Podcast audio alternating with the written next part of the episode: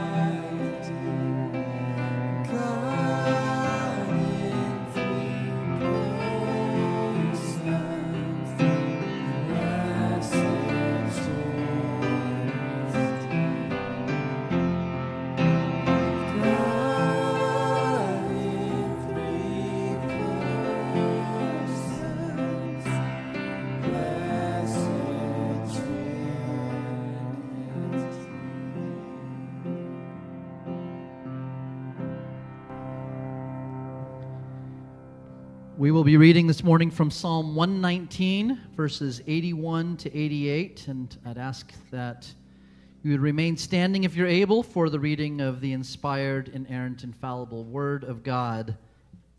We'll be reading Psalm 119, 81 to 88.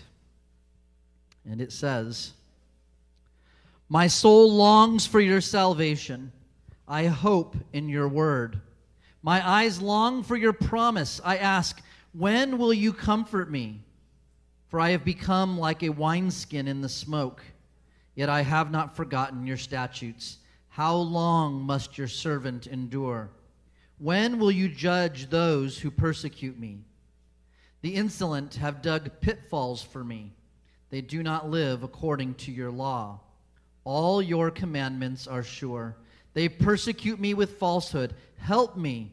They have almost made an end of me on earth, but I have not forsaken your precepts. In your steadfast love, give me life, that I may keep the testimonies of your mouth. And you may be seated. As we pray for our service this morning, we want to remember Rick and Dana Franklin, who serve with Arrow Ministries in Canada. We have supported them for a long time, and they are involved in providing leadership and training for ministry leaders um, around the world. And so we want to remember them and pray for them this morning. So let's go to the Lord in prayer. Lord, we come to you and we are grateful that we can gather together. Thank you for the blessing of your gathered people that we call the church. God, may we, as we come together, echo the heart of Peter, who said, Where else shall we go, Lord? You have the words of eternal life.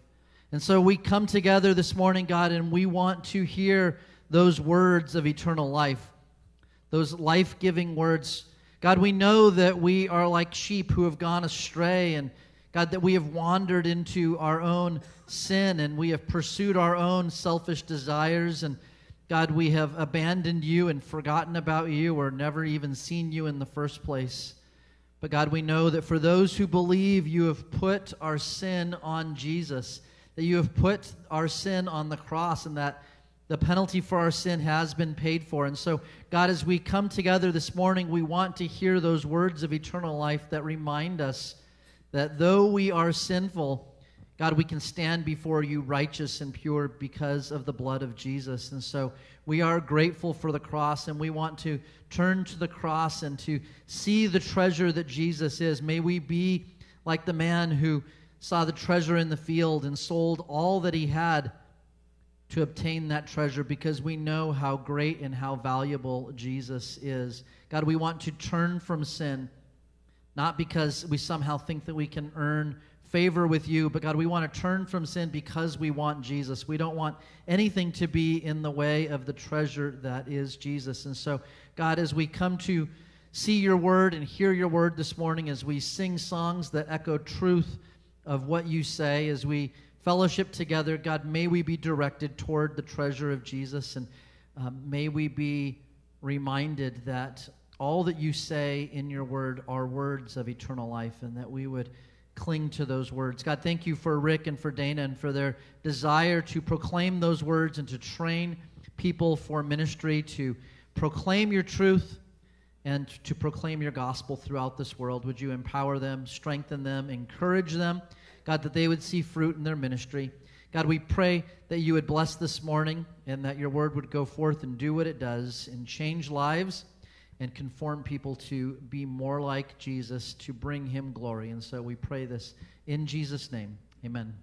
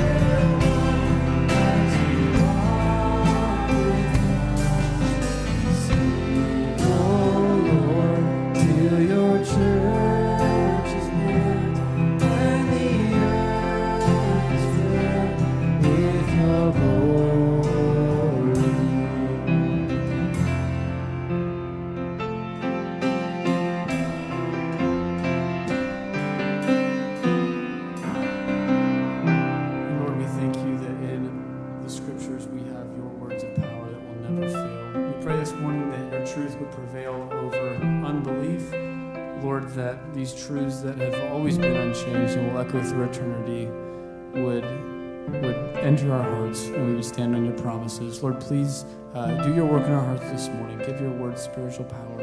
And it's the name of Christ that we pray. Amen.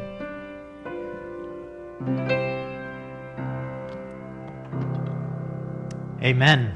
Surprise, I'm not Mike Shera, but I am James Holt, and I'm one of the associate pastors here. Mike will be back this Wednesday uh, for midweek service and next Sunday uh, for preaching, and we'll continue through our series in Second Thessalonians. But today we're going to be in Psalm 119.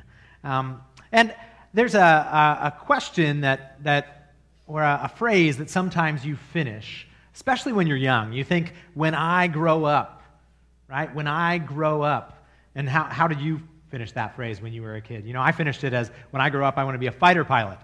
And then I went to the doctors, and they were like, yeah, your eyes aren't going to be able to do that. So uh, crush those dreams, right? No. Uh, but, but we have that idea that, you know, hey, at some point we want to reach maturity and have these, these dreams and, and things come true. Our boys, similarly, at our house, have, have those dreams. And, and right now, one of those dreams is to be a fighter pilot because they're reading about jets. They're reading about fighter jets. They're reading about these amazing machines and think that would be really cool. And oftentimes, their, their finishing of that phrase lands with what we're reading. And so they were reading about race cars and they want to be a race car driver. I'm just waiting. We're reading The Lord of the Rings right now. I'm just waiting for one of them to say, I, when I grow up, I want to be a hobbit.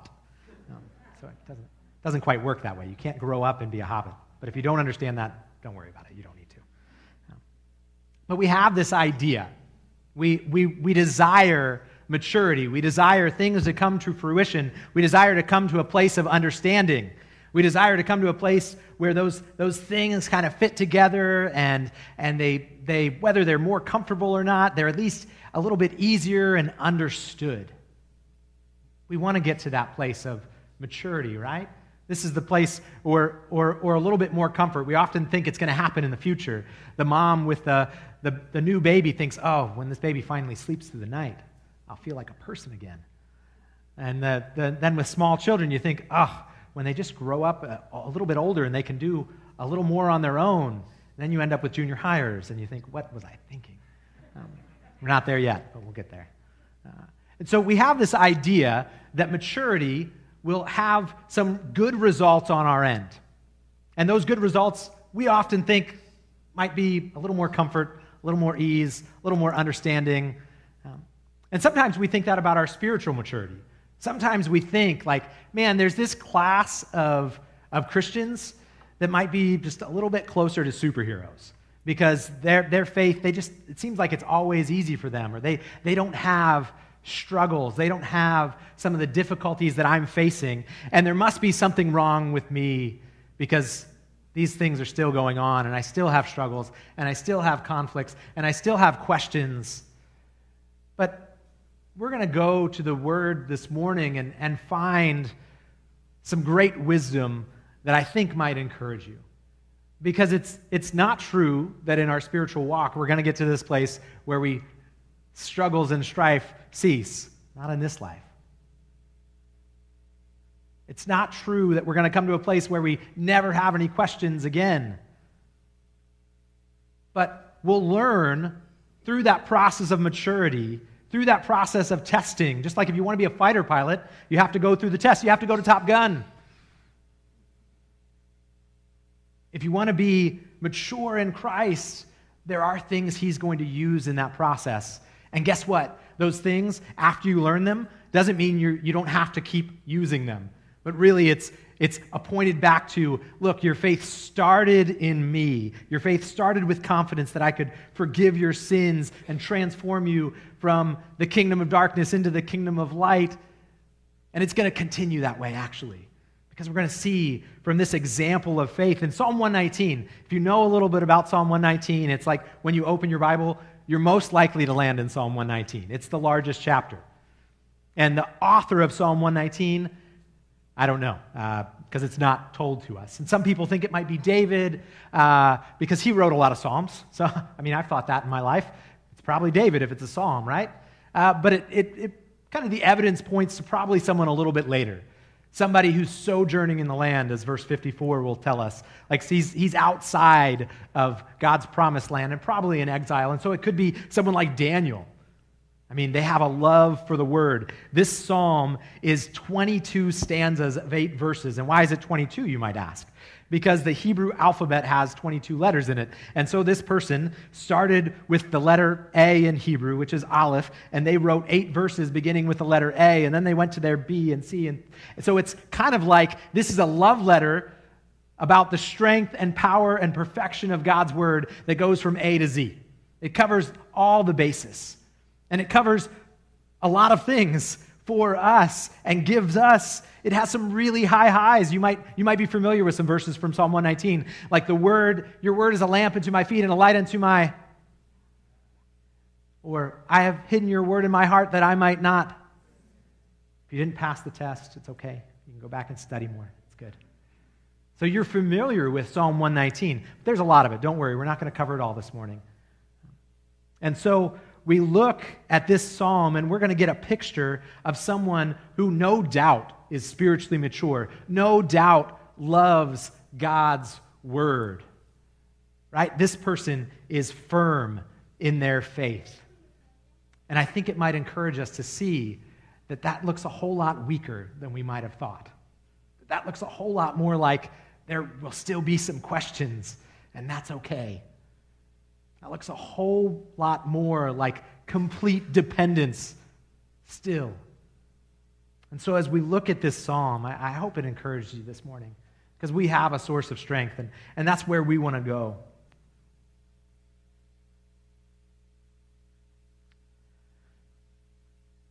Maturity will not bring an end to our struggles, and it won't bring an end to our conflicts. It won't bring an end to our need to depend on God. And we're going to start here in verse 81 and look through some of the state of the psalmist, some of the state of this mature believer, uh, and kind of analyze what, what he is going through here. He begins in, in 81. It says, My soul longs for your salvation. I hope in your word. Here, this longing isn't just like a wish or a desire. This longing is an intense need. something is missing, something is needed, and it's desperately needed because that longing is, is like a languishing. It's like, it's like Lawrence of Arabia going through the desert and coming out the other end crying out for water. That's the type of longing that is here. It's the type of longing that has an intense need. It's a languishing, it, it's a fainting. And so he's longing and what is he longing for? He's longing for God's salvation, God's deliverance. He's in the midst of a circumstance and a place and a time that's really, really hard. And, and guess what? Even he longs to be delivered from it. Even our psalmist longs to be delivered from those struggles. In verse 82, he says, My eyes long again for your promise. I ask, when will you comfort me? We don't ask for comfort when our comfort is there. He's in a place, he's in a need of comfort. And so our psalmist is in a place where he's languishing, he's longing for comfort, he needs deliverance. And then he gives us this illustration. And I'm sure as you read it, you thought, oh, I understand that. 83, for I have become like a wineskin in the smoke. Any of you have wineskins at home? Any? Any? It, probably not these days. But I'm like a wineskin in the smoke. Yet I have not forgotten your statutes. And this, this wineskin is, is something made out of leather. Uh, I don't have a lot of leather in my life, but I know that leather shouldn't be dried out. And when you have something too close to the fire, too close to the smoke, it's going to dry it out. It's going to wear it out. It's going to, and in this case, something that's meant to hold liquid is going to become brittle and become useless. And the psalmist is saying, Look, I feel like you left me next to the fire and forgot about me and neglected me. And I, I feel like I'm becoming useless. I'm becoming worn out. I don't know how much longer I can, I can stand in this place. The heat is drying him out, wearing him out. This is, some intense emotion. Like we, we love the Psalms in some ways because of this emotional language, because it really, I mean, it lets us know how these men of God who, who wrote worship psalms to him and praises for his word, how even they felt. And, and this is a pretty clear picture of someone who's in a difficult struggle, internally struggling. And so, so we see this picture, and we want to take a little bit of encouragement from this that even someone faithful to God's word will at times feel weak, will at times have struggle, will at times feel like they're in need of comfort. Even while remaining faithful, there can be these feelings. And so it's not just a sign because of your, your weakness, because of your difficulty, because of your desire for comfort and deliverance. That's not a sign right offhand that something is wrong with you or that something is wrong with your faith. And we have those questions all the time. A lot of times we'll, we'll have a headache and think, oh, Lord, I'm, I must have done something wrong. Like I have this, this, this thing is going wrong in life or something else. You know, I, I got a traffic ticket and, oh, I must have, I, you know, God's, God's judging me. And sometimes we have those thoughts about God, thinking that He's just out to punish us. And that's not the case. That's not the God we serve. And so our struggles and our strife aren't always just a result of, of some failing in us. We know that because we think of the example of Job.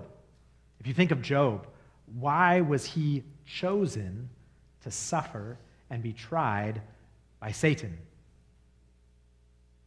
He was chosen by God. Imagine that. Like Job is really clear. God chose him and says, Satan, have you seen my servant Job? He was chosen. He suffered because he was a faithful servant of God. That was his choosing. God thought him worthy of those sufferings. Now we're getting a little nervous, right? Now we're, we're at that place where, man, I kind of, like maybe some of us have heard that message that, hey, your life is going to be so much better with Jesus. And our, in our definition of better is something along the lines of more comfortable, more easy, uh, less strife, less struggle. It's true, your life is going to be better with Jesus. but Not necessarily that definition of better. What did I sign up for, you might be well, let's go on to verse 84 here, and we'll see that it's not just struggles internally or stress and these emotions, but then we even see that, that he's actually being persecuted. And in verse 84, it says, How long must your servant endure? When will you judge those who persecute me? He's got questions, and it's all right that he has those questions. The insolent have dug pitfalls for me. They do not live according to your word. I mean, picture this. They're, it's, it's like they're digging, this, this pitfall is, is how they would trap a wild animal. And so they, they would dig deep pits so, and cover them over and make a trap so that the animal, in the course of his running through the woods or desert or whatever it might be, would run over top and be caught unawares so that they could kill and trap him. This is how the psalmist feels feels like people are out to get him. And these people aren't those who serve God. They're the insolent, they're the arrogant, they've rejected God. The reason they're after him is because he is faithful to God. It says in 86 All your commandments are sure. They persecute me with falsehood. Help me. They're lying about him, they're making up stories. I mean, this would really fit with Daniel, right? If we thought about it. He was thrown into a pit with lions. He had people lying about him or making up laws so that they could persecute him in the midst of a foreign land. Someone who is faithful to God's word, suffering and struggling, having people on his heels, feeling like he had to run. Verse 87 says, They have almost made an end of me on earth, but I have not forsaken your precepts. And we see here it's, it's okay. It's okay if you have questions. Just because you have questions doesn't mean something's wrong with you or with your faith. Now, we can notice some things about these questions that I think are really helpful. Because honestly, these questions reveal, these questions are a lot better than the questions I've had in times of struggle. These questions reveal a maturity that is like, it, it's deep and rich. His first question, when will you comfort me? He knows the source of comfort. He knows where comfort comes from. He knows in that same verse, he's, he's longing for the promise. He knows that God has promised comfort, and, and he is looking for that in the source of comfort. Who better to ask the question to than the source of comfort? In 84, he says, I, How long must your servant endure? This would be a bad question to ask the person sitting next to you because they don't know the future. This is a good question to ask the Lord, and it's an all right question to have because He is the one who knows the beginning of your days and knows the end of your days. He's the one who's, who's planned them out. And the psalmist, this, this is an all right question. It's a really mature question. Next, in 84, he says, When will you judge those who persecute me? He knows who is the judge.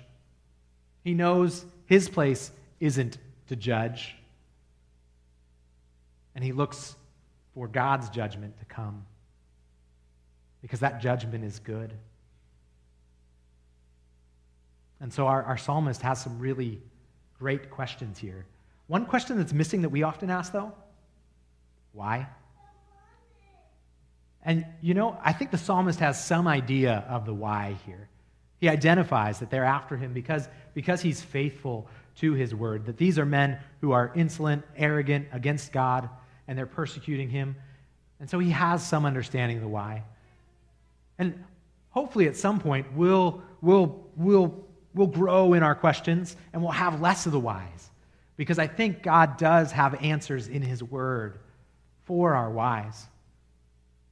And the psalmist, in trusting God's word, asks these questions. And he's allowed to ask these questions, and you're allowed to ask questions.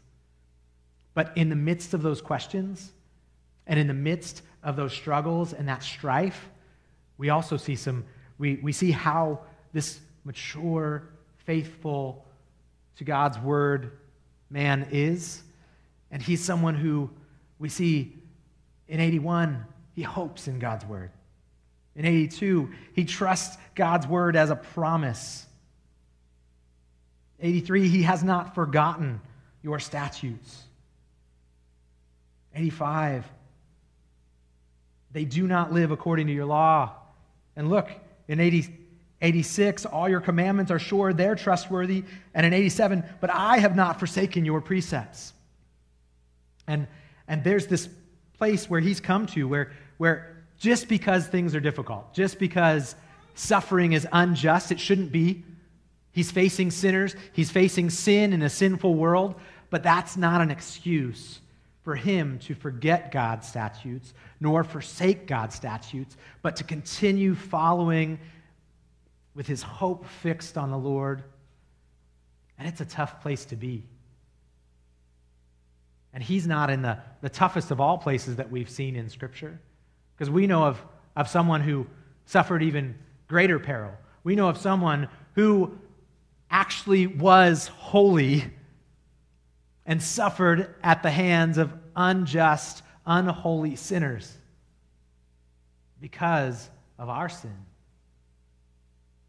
Our perfect example, this, this author is a great example, but our perfect example in suffering is Christ. And we know that Christ is the example that we're called to follow. We're invited into his suffering.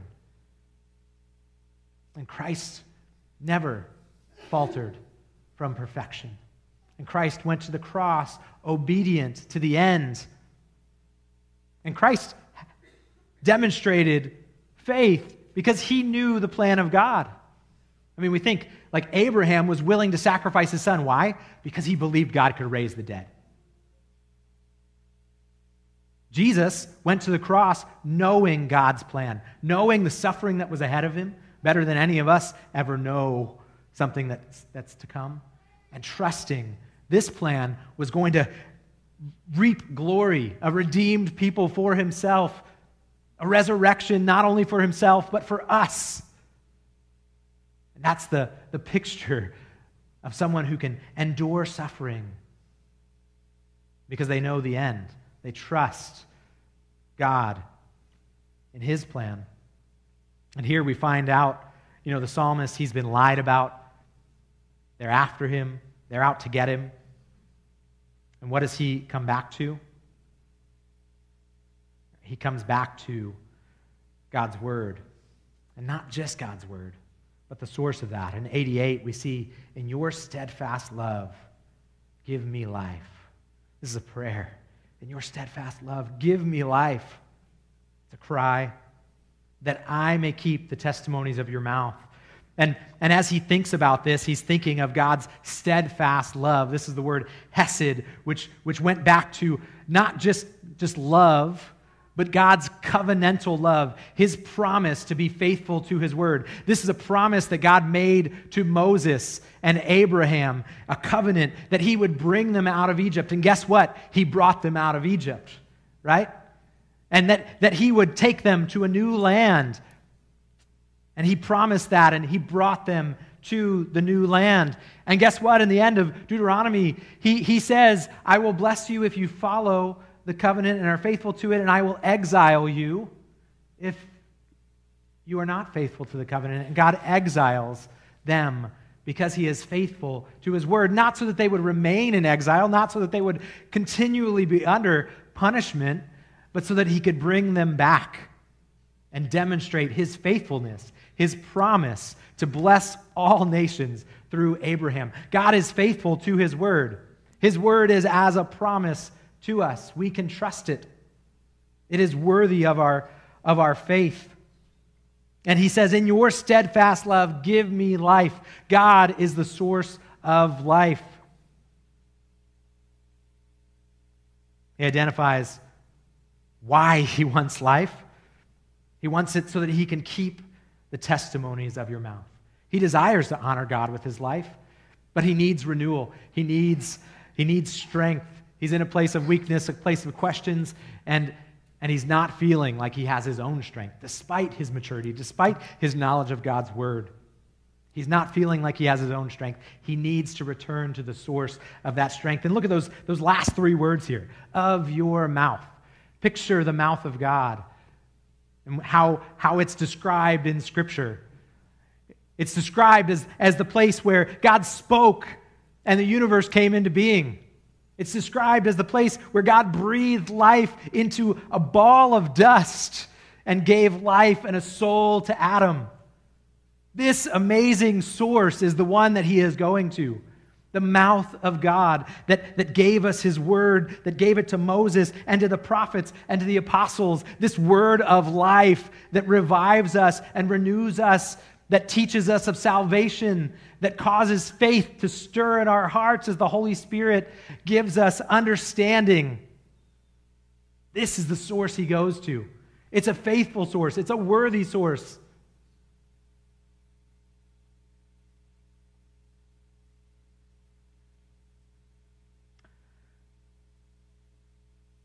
Oswald Chambers has identified, he, he says, suffering is the heritage of the bad, of the penitent, and of the Son of God. Each one ends in the cross. The bad thief is crucified. The penitent, penitent thief is crucified. The Son of God is crucified. And we look at examples of faith in the Bible and and we, we realize, like, really, if we've read our Bible, we, we know that it's not like, hey, there's not going to be struggles for those who are faithful. We look at Daniel. Where did Daniel get to see the angel of the Lord closing the mouths of the lions? In the lion's den. Where did Shadrach and Meshach and Abednego, where did they get to walk with the Lord? In the fire. When did Job get answers to his questions? It's a trick question. He didn't. But when he saw God, when God came to him, he no longer had those same questions. Communion with God transforms the believer. And it happens in some of the hardest and most difficult places. That pressure forms us into something of great value, and God is using it. Mountains don't come, you don't find, you don't, sorry, diamonds don't get formed in the sand on a sunny beach under a palm tree. They get formed in the depths of a mountain. Underneath great pressure is where they're formed into something beautiful and valuable. Even the spiritually mature, as our psalmist gives as an example, don't come to a place where they begin to depend on their own strength, their own ability, their own knowledge of God's word. But they continue to come back to the source, the very mouth of God, His word.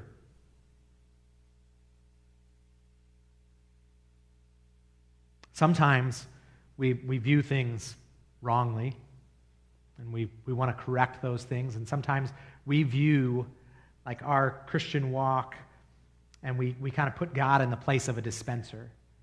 And so we think, okay, like I'm going to learn these verses, and I'll put that in, and I'm going to twist the thing, and then I get what I want, right? Like it's, it's kind of that idea.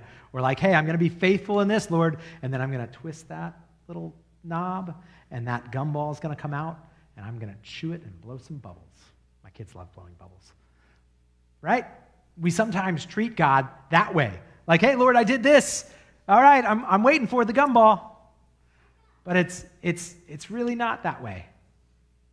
God's not our dispenser. That might as well be some sort of voodoo. Like, we are taught in God's word that He has a plan, He has a purpose, He has a will, and that will is the one we want to desire. And so when we learn more about His character and we learn more about who He is, then our, our trust grows that He does know what He's doing even though it doesn't feel like it, even though it, it's not easy. He does know what he's doing. Sometimes, uh, and you might, you might be in the place where, where you think, you know, like, look, I'm not the psalmist. The psalmist knows God's word, he, he trusts God's word, and so he's in a completely different league than I am, right? Like, he has great faith. I know I don't have great faith, and that's why I'm struggling. I know I don't have faith that is, is grounded like his. I don't know God's word like he did. I mean, but, but what do we see in Scripture? Like, what do we see with those who have little faith who come to, come to the Lord? We see them receive compassion. We think about the, the man in Mark 9 who, can, who says, Lord, I believe, but help my unbelief. And you might be in that place this morning. I, I, I believe, but, but I have some unbelief. Help my unbelief. What happens to this guy when he confesses his unbelief? Jesus said, Well, if you had enough faith, I'd heal your son. No, no. It doesn't end there. Don't worry. Go to Mark 9. You can check it out later. Jesus healed his son. Spoiler. Jesus healed his son. He met him with compassion. And so if, if you're in that place and you recognize, like, look, I just don't have the faith that this guy has, come and confess that. Come and, and say, Lord, help me. The Lord is the one who gives the, gives the growth. He's the one who gives us faith. He's the source of faith and belief, and we come to Him for it. And some parts of it might be that there's deceptions going on in your life right now. And some of that deception might have been like, yeah, no, I really thought the Christian life was going to be easy. And, but that's not really, oh, I didn't, I didn't know the Bible gave me a different picture. Others might, might have thought, yeah, Christians don't suffer. And so when you're suffering, you think, I must not be a good Christian. Christians don't struggle. So when I'm struggling, I must not, there must be something wrong with my faith. There must be something wrong with me. I have questions, and Christians don't have questions. They do. And so we bring those. We let God's word start to form and transform our thinking and our mind even in the midst of these struggles, and even in the midst of, of doubt. You might be wondering, may, you know, it's not just a lack of faith. I know that sin is the cause of struggle in my life.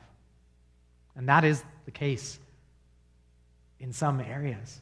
Sin does cause suffering. If you walk around your house like an angry man, it's going to cause strife in all of your relationships. It will. And sometimes that is a strife caused by your sin. And so, what do we do?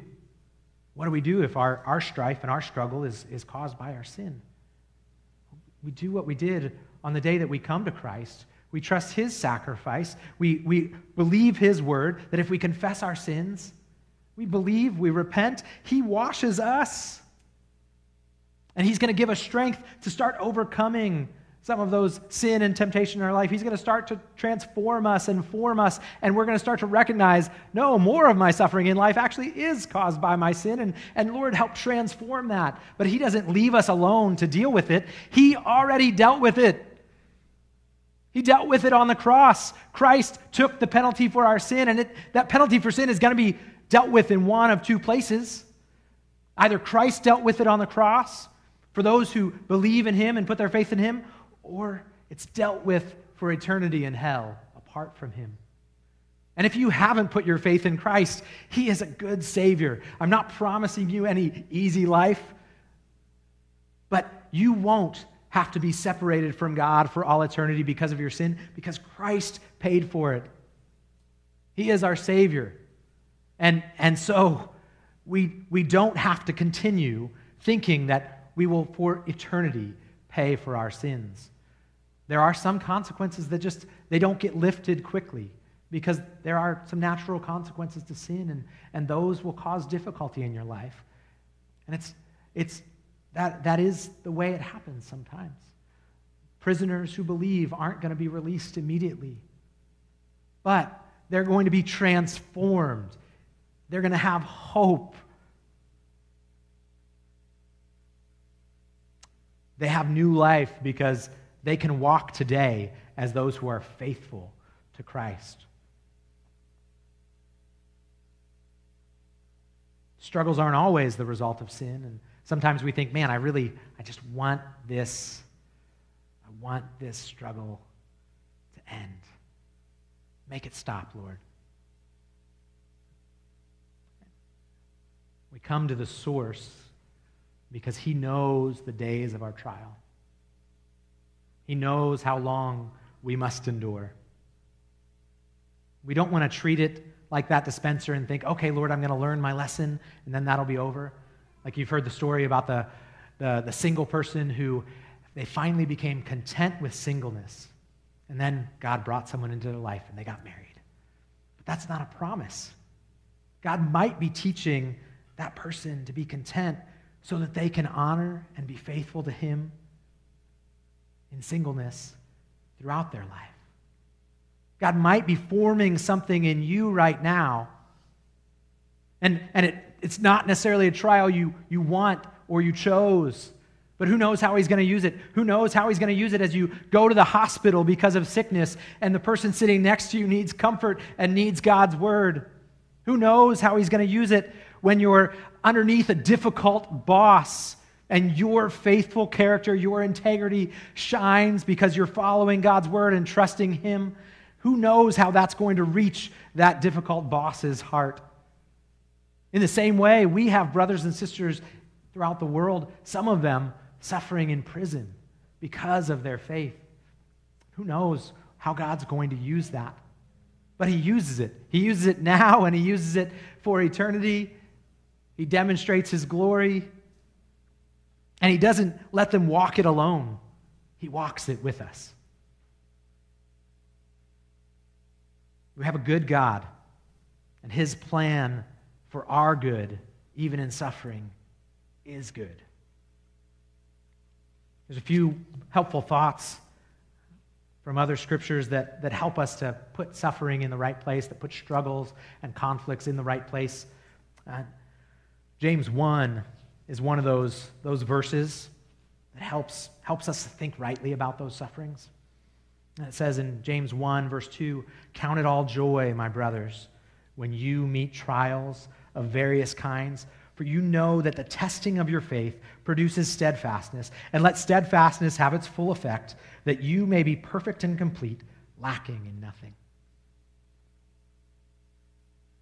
In this verse, it didn't say, feel the joy of suffering.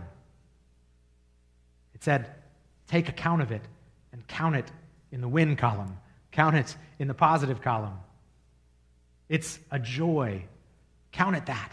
That's where it correctly belongs. Even if you don't feel the joy in the midst of it, that's where it belongs because God is using it in this process of forming you into something beautiful and valuable for His glory. He's using it to help make you complete. Romans 8 as well. Romans 8 28 helps us in our thinking and says, And we know that for those who love God, all things work together for good, for those who are called according to his purpose, for those whom he foreknew, he also predestined to be conformed to the image of his Son, in order that he might be firstborn among many brothers. And those whom he predestined, he also called. And those whom he called, he also justified. And those whom he justified, he also glorified. God is using even evil. You know, Joseph could, could see that. His brothers meant what they were doing, throwing him in a pit for evil. They literally wanted him dead and out of their life. And God used it and meant it for good. And God, in all of our circumstances, in all of our struggles, in all of our strife, uses these things for our good. And we want to be those who, who see it properly. But don't worry, it's not like God is just saying, hey, I'm doing this all for your good. He's walking alongside of you. 1 Corinthians 10:13 gives us, gives us some hope in the midst of this. And it says, No temptation has overtaken you that is not common to man. And you might be, well, this is temptation. That temptation is the same word for trials and testing. And so, this testing, these trials, no, no testing, no trial, no no temptation has overtaken you that is not common to man. God is faithful, and he will not let you be tempted, tried, tested beyond your ability. But with the temptation, he will also provide the way of escape. And you think, finally, God's going to provide an escape. But we see and hear the end of it the way of escape that you may be able to endure it. That way of escape is, is coming to the strength that He provides for you to endure, for you to go on, for you to give Him glory even in those difficult places.